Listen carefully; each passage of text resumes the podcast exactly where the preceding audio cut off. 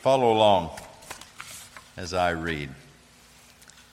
They took Jesus, therefore, and he went out, bearing his own cross, to the place called the place of a skull, which is called in Hebrew Golgotha. There they crucified him, and with him two other men, one on either side, and Jesus in between. Pilate also wrote an inscription and put it on the cross.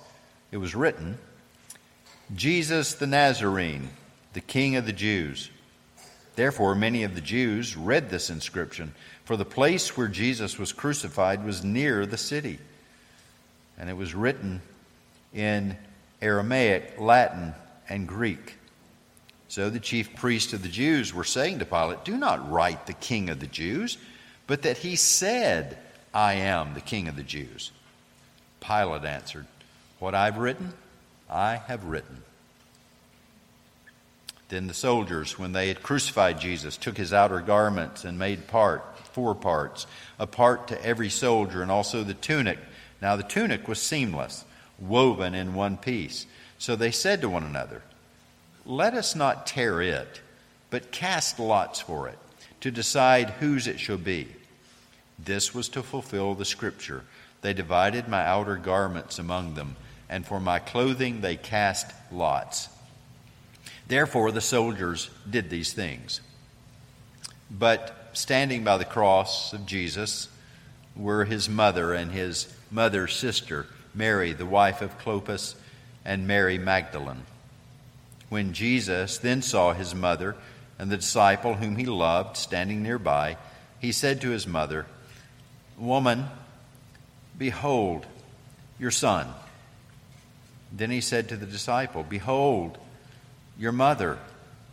From that hour, the disciple took her into his own household.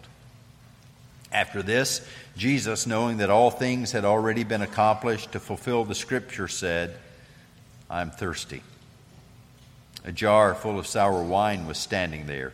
So they put a sponge full of the sour wine upon a branch of hyssop and brought it up to his mouth. Therefore, when Jesus had received the sour wine, he said, It is finished. And he bowed his head and gave up his spirit. Then the Jews, because it was the day of preparation, so that the bodies would not remain on the cross on the Sabbath, for that Sabbath was a high day, asked Pilate that their legs might be broken and that they might be taken away. So the soldiers came and broke the legs of the first man and of the other who was crucified with him. But coming to Jesus, when they saw that he was already dead, they did not break his legs. But one of the soldiers pierced his side with a spear, and immediately blood and water came out. And he who had been seen, or he who had seen, has testified, and his testimony is true, and he knows that he's telling the truth, so that you also may believe. For these things came to pass to fulfill the scripture not a bone of him shall be broken. And again, another scripture says, They shall look on him whom they pierced. After these things, Joseph of Arimathea, being a disciple of Jesus, but in secret for fear of the Jews, asked Pilate that he might take away the body of Jesus, and Pilate granted permission. So he came and took away his body. Nicodemus, who had first come to him by night, also came bringing a mixture of myrrh and aloes, about a hundred pounds. So they took the body of Jesus and bound it in linen wrappings with the spices, as is the burial custom of the Jews. Now, in the place where he was crucified, there was a garden, and in the garden a new tomb in which no one had yet been laid. Therefore, because of the Jewish day of preparation, since the tomb was nearby, they laid Jesus there. The grass withers and the flower fades, but the word of our God endures always. Father, thank you for your word. We would be hopeless people groping about, in darkness if it were not for your word, your revelation. You've given us such clear information. And then on top of that, for your people, you've given the Holy Spirit to guide us into all this truth. So we thank you and ask now that you would bless our time. In Jesus' name, amen. Children, every once in a while, you know, you come to talk, tell your parents something, and you're, you're maybe you're beating around the bush a little bit. Maybe you're you're wanting to say a few things to set it up for them, you know, to make it a little easier for them to hear what you broke. And then they say, just, just get to the point. What are you trying to tell me? Anybody ever had that happen? I see people smiling, so they know. Parents, particularly, are smiling right now. Yep, they've had that one. Well, I'm going to get right to the point we could spend a good deal of time rehearsing the details of the egregious injustice that's being perpetrated against Jesus here. But we've already touched on that earlier. So we're not going to spend more time about how, how horrific this was. Just suffice it to say, this had to take place. As we read in the scriptures, all these things had to take place so that we might be saved. Okay? Second thing we might do is look at all of these fulfillments of Scripture. And they're not insignificant. It's no small thing that everything that's taking place here is a fulfillment of an Old Testament Scripture. It's no wonder that Paul says every every promise that was made is yes and amen in Jesus Christ. He didn't say some. He didn't say some that would have to be put off to the end. He said every one was fulfilled. That's what the whole book of Hebrews is about, isn't it? He's the fulfillment of it all. Everything you see in the Old Covenant pointed to Jesus and had its fulfillment in Jesus and His church. It's remarkable. We could spend a lot of time talking about the fulfillment of these scripture passages, but just keep in mind it's just what John says in verse 35 all of this so that you also may believe. We saw that at the very beginning, didn't we, in John chapter 1? And we looked to the end of John where he says, This is why I wrote this, that you might believe that the Lord Jesus is the Savior of sinners, and therefore you might have life and have it abundantly. And every at every point I've tried to be conscious and point out to you, John makes this point over and over and over. Almost every time someone doesn't believe, John will bring in, oh, but some did. God's people, those for whom Christ died, will always believe. He'll always have his people. But I've also pointed out to you that John goes about this with not disregard for the historical narrative. He doesn't change the facts around. He doesn't, he doesn't embellish the stories.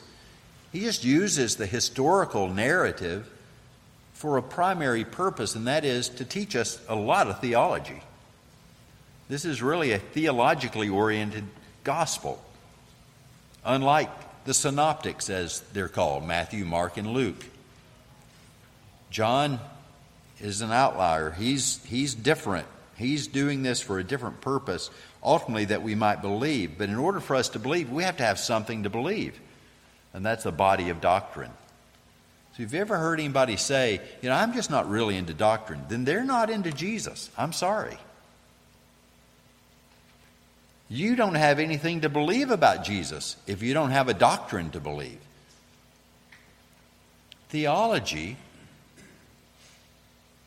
is vital to our lives. So let's get right to this. And I can already see this is going to be pushing. So, Pastor Morris, uh, we had planned for him to preach both sermons next week in light of that'll be the eve of my surgery. But uh, I think I'm going to. I'm going to usurp some authority and say, I, I just may preach next week too. We'll see how this goes. First point the king and mediator is the crucified one. That's verses 17 through 22.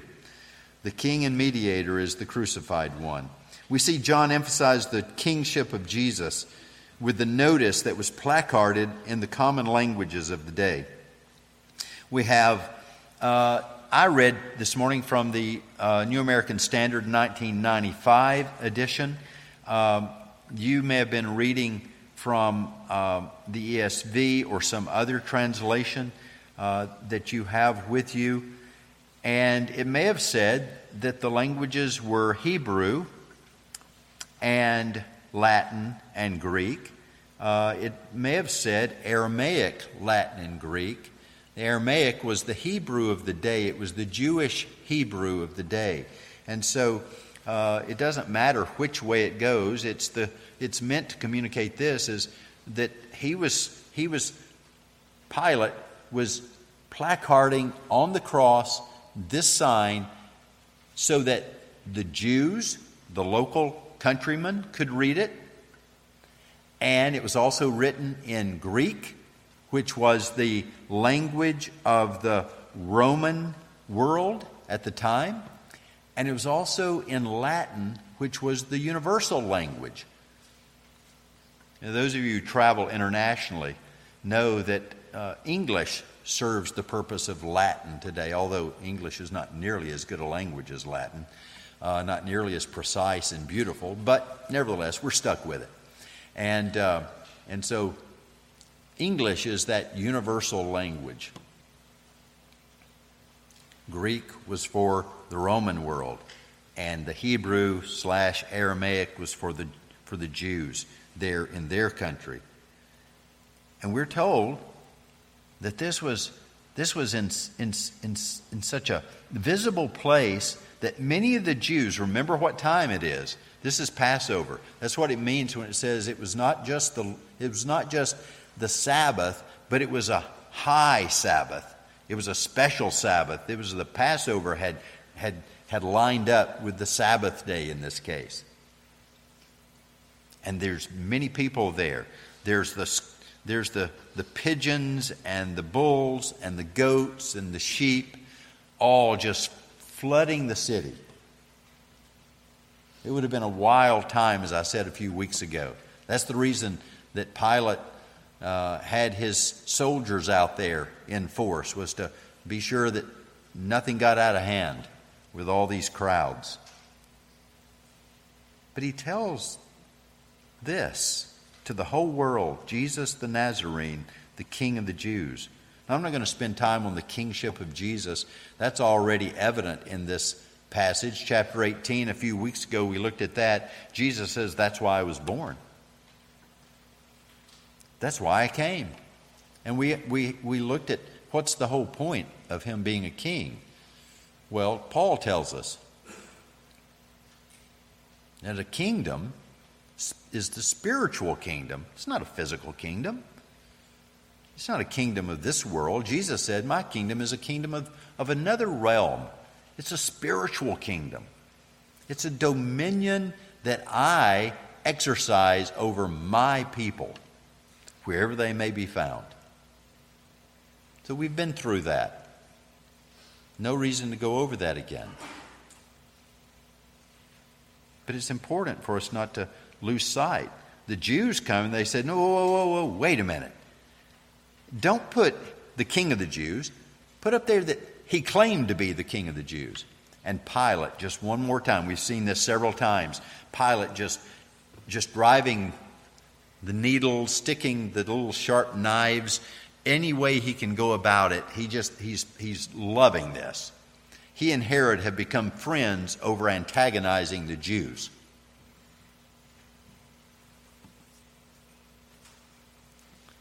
And he says, No, what I've written, I've written. Live with it you're stuck with it. You're going to have to, you're going to, have to live with this. And remember, Pilate, wicked Pilate, had already said, I could, you know, I can't find anything. There's not one thing this man has done wrong.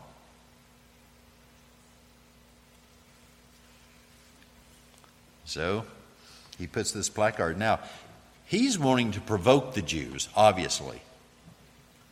He seems to be living for that today, on this day. But the bottom line is God had what he wanted on that cross, even though Pilate didn't know that he was doing God's bidding. The whole world was being told this is the king. This is the king. People still deny that. It doesn't matter. Romans 1 tells us that people suppress the truth. It's just the nature of sin is to suppress truth. But he's the king. All of his spiritual all the spiritual descendants of Abraham are subjects of his. We're part of that today. I remember years ago hearing an English friend of mine preaching, and he said, You Americans have a real problem because you don't believe in monarchies. Therefore, you don't believe in kings. And so you don't know how to submit to a king rightly. And Jesus is a king to be submitted to. And he was right. Because of our, the nature of who we are as Americans, we we struggle sometimes with this concept of Jesus being our king. But he's a benevolent king, he's a good and godly king. As I prayed earlier, in his providence, he is meting out all the gifts that we need, all the good things we need, even though we don't deserve it. Don't you love that? That portion I used in the prayer from our confession concerning providence. That He does all these good things, the rain falling upon the wicked as well as the just. He does all this. But He's particularly and specially minded toward His people. And He does especially good things for them.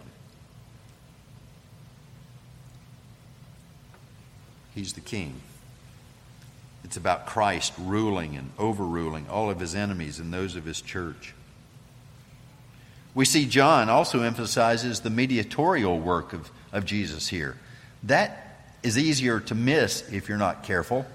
Did you notice it though in verse 18? There they crucified him, and with him two other men, one on either side, and Jesus in between. Now, this is not incidental. This is, this is not, John, just a throwaway line here. One on either side, and Jesus in between. He was high and lifted up, so he's hanging there between God and man. But he's also between men. And that's the mediatorial work of Christ. Christ, the mediator. He's the mediator Paul tells us, between God and man, the man Jesus Christ. But he's also the mediator between men. Children, some ask your parents this afternoon if Jesus has ever mediated between your mom and your dad. Has he ever stood there and helped them sort out their differences? And every godly parent will say, Oh, yeah, many times. Dad's thinking this, dad's saying this, mom's thinking this, mom's saying that. They've come to an impasse and they commit it to prayer. They go to the scriptures and they come to reconciliation. That's the mediatorial work of Jesus. He's not just the mediator, and this is important. This is vital for us and for our salvation. He's not just the mediator, however, between God and man, He's the mediator between us as individuals. He's the Prince of Peace. He's the Prince of Peace vertically, and He's the Prince of Peace horizontally. If he's not, then he's not the Lord. But he is. He's able to do all that we need, everything whatsoever, he's able to do. Notice, too, that the mention of crucifixion focuses on those who did the deed. In verse 18, there they crucified him.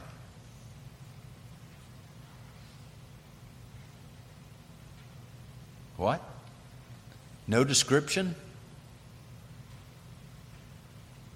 No big deal about the, the, the, the, the, the stakes being driven through, through, his, through his hands here?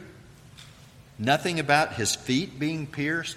Nothing about all how bloody he was and how blood was just streaming down. Nothing about how he was naked. I mean, there's mention that they're dividing his clothes, but there's no mention that he's naked, and so people could see all of his bones exposed there. But I said this weeks ago. That's not John's point. That's not any of the gospel writers' point. Hollywood loves it because it's sensational not to mention a violation of the second commandment, but we won't go down that one. But it's sensational. Blood and guts and gore, that's what Hollywood sells. But that's not what the Bible's selling. The Bible's selling the sinfulness of man here. Do you notice the emphasis is on they crucified him?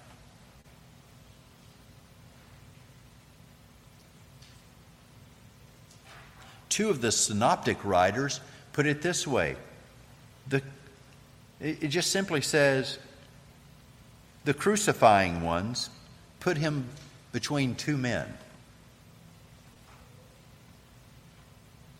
So it's particularly focused on them.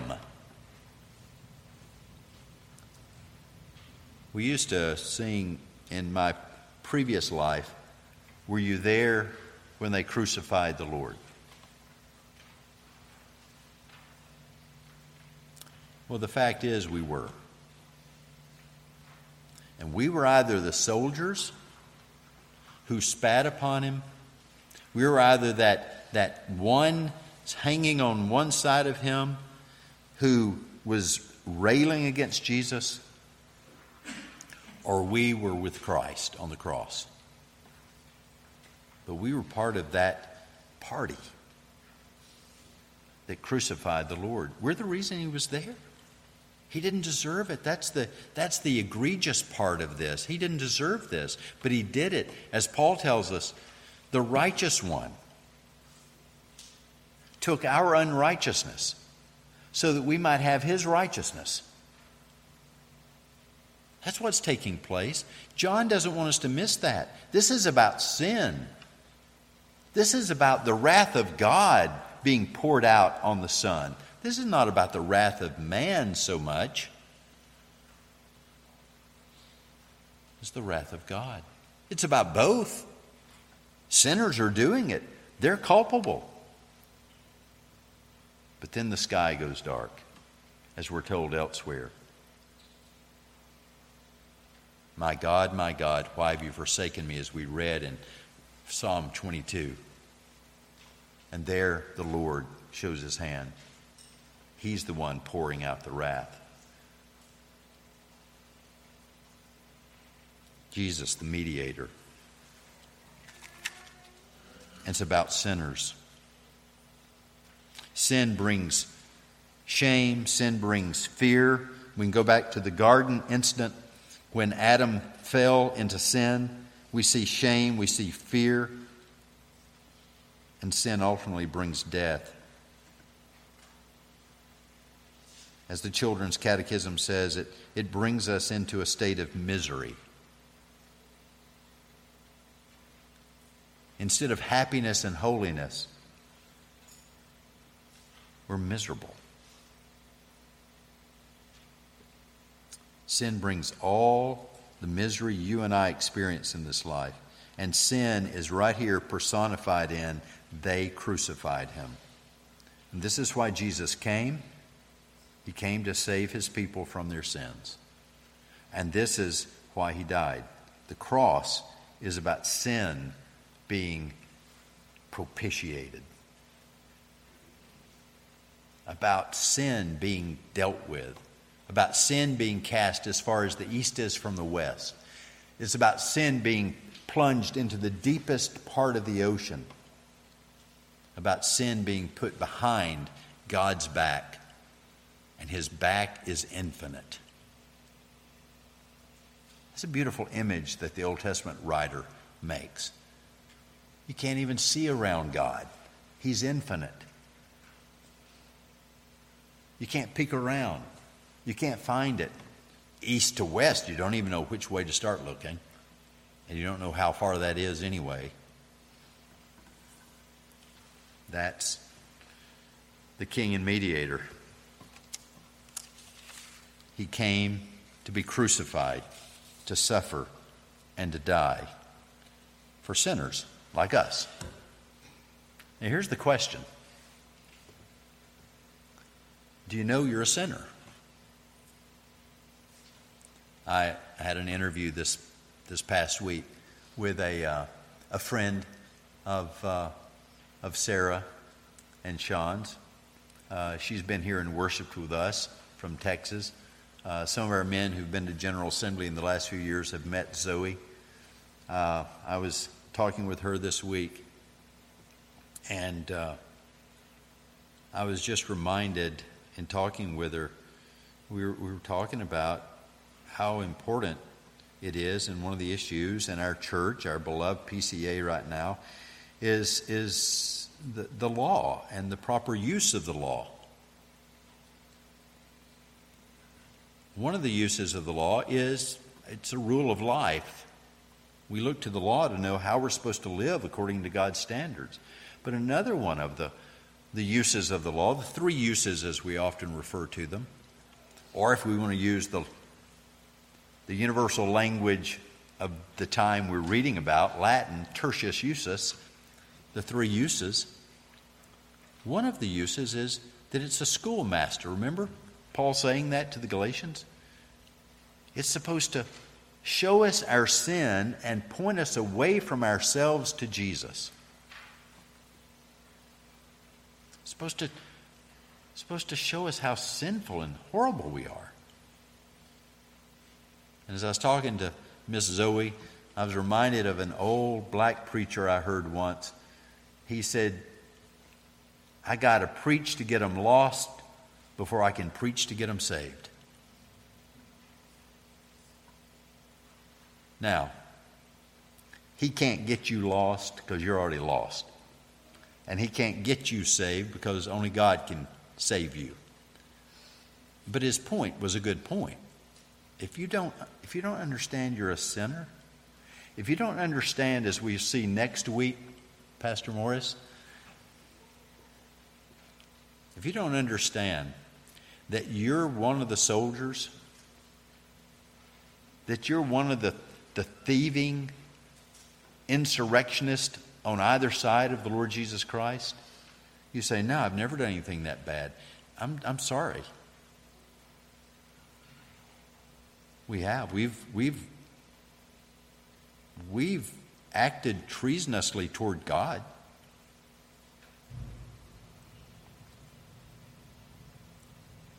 Right? If we are Baptists, some of you would be saying amen right now.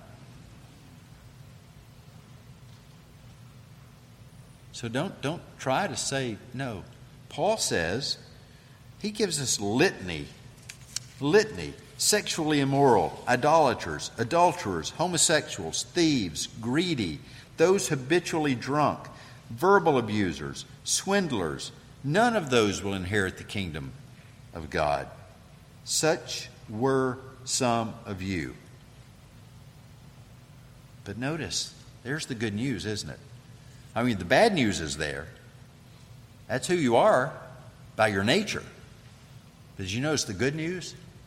It's in the past tense. It's such were some of you. Christ comes and all things become new. We're going to see that next week. You say, wait a minute.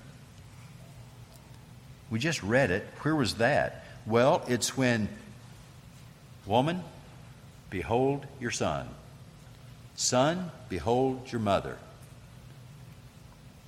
Right here in the middle of the redemptive work of Christ on the cross, John says one last thing before Jesus says it's finished.